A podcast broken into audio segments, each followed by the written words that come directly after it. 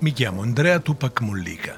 Sono un antropologo, un autore di libro game e GDR e quella che sto per raccontarvi è una storia vera.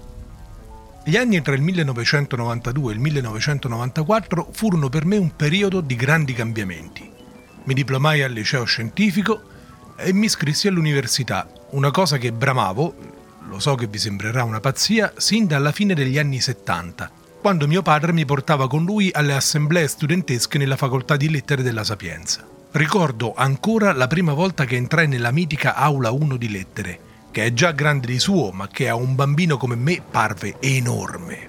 Ma quelli furono anche gli anni in cui ci trasferimmo da Frascati ad Ariccia, paese natio della famiglia di mio padre sin dalla fine del Cinquecento, stando ai registri storici conservati nella chiesa dell'Assunta. Una vera e propria terra ancestrale per me. A casa il VIC-20 era stato sostituito, già da qualche tempo, da un Commodore 128. Per i giochi lo usavo esclusivamente in modalità Commodore 64 col comando Go64, ma il C128 aveva la versione 7 del BASIC, molto più potente e versatile, e in quel periodo mi scatenai a programmare dei giochi che poi passavo ai miei amici. Sebbene non ricordi più come funzionassero esattamente, mi rammento invece i titoli di un paio di questi.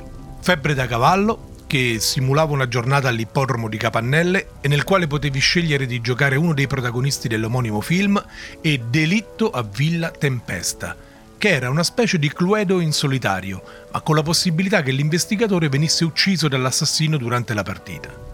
I floppy disk che contenevano quei giochi sono andati perduti e di questo mi dispiaccio ancora oggi.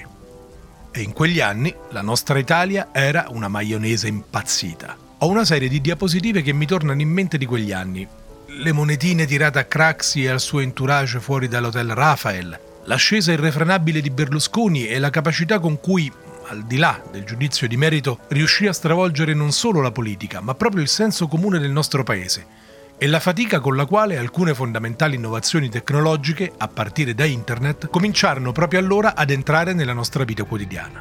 E Il Corvo il film con Brandon Lee.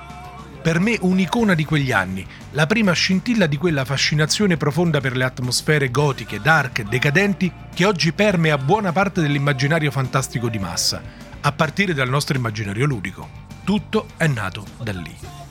Una sera stavamo giocando a Il richiamo di Cthulhu a casa di Marcellino, quando si presentò Emiliano, un amico che all'epoca giocava con noi, con un nuovo manuale, di cui avevo letto sulle pagine di Chaos, a vederlo non sembrava niente di che. La copertina era di cartoncino, con un'illustrazione tutto sommato scialba. Era pubblicato dalla DAS Edizioni e si intitolava Vampiri la Masquerade. Era la prima edizione italiana, che se non ricordo male corrisponde alla seconda edizione americana.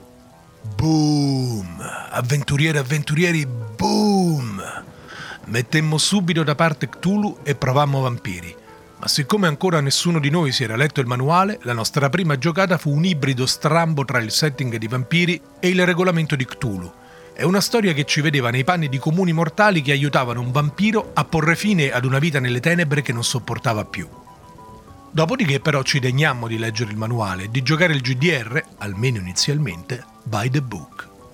Dal momento che mi ero trasferito ad Ariccia, cominciai a frequentare una birreria nella vicina cittadina di Albano che si chiamava La Luna Nera, il cui proprietario era un appassionato di giochi a 360 gradi, ma che all'epoca aveva abbandonato l'hobby perché non aveva più amici con cui giocare, se non occasionalmente a Warhammer Fantasy Battle e ad Axis and Allies. L'approdo della nostra combriccola di gamer assatanati alla Luna Nera segnò la nascita di un emozionante periodo ludico nella mia vita che nel 1995, o giù di lì, culminò con l'apertura di una ludoteca a Frascati, insieme con alcuni amici dell'epoca e col proprietario della Luna Nera, il Chrome Cruach.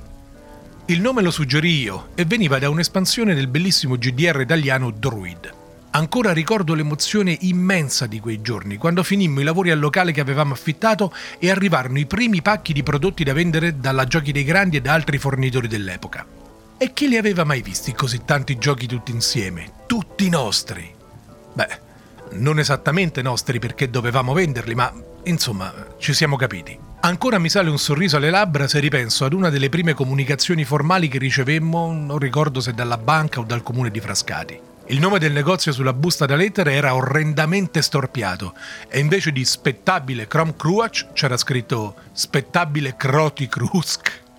Da quei giorni e fino al 1999 ho vissuto uno dei periodi più scanzonati della mia vita.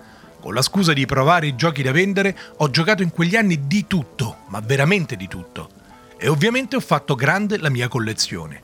Diverse chicche che ancora oggi ho nella libreria risalgono proprio a quegli anni. Purtroppo caddi anche nella trappola di Magic l'adunanza. Col senno di poi la peggiore esperienza ludica di sempre. Mi ricordo come fosse ieri come terminò. Avevo un importantissimo esame all'università, proprio con la cattedra con la quale avevo già deciso che mi sarei laureato.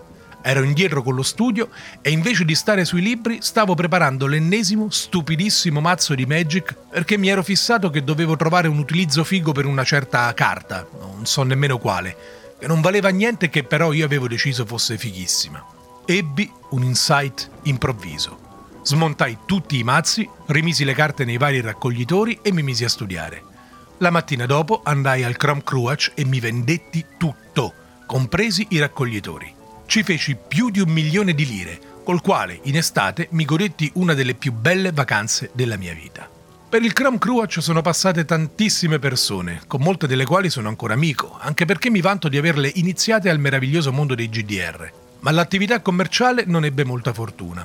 Dopo qualche anno dovemmo chiuderlo, in generale non era quello un periodo particolarmente florido per il gaming e poi pagammo lo scotto di aver aperto in provincia invece che nella capitale. Tuttavia, il gruppo di giocatori che si era raccolto ai tavoli del Chrome non si dissolse.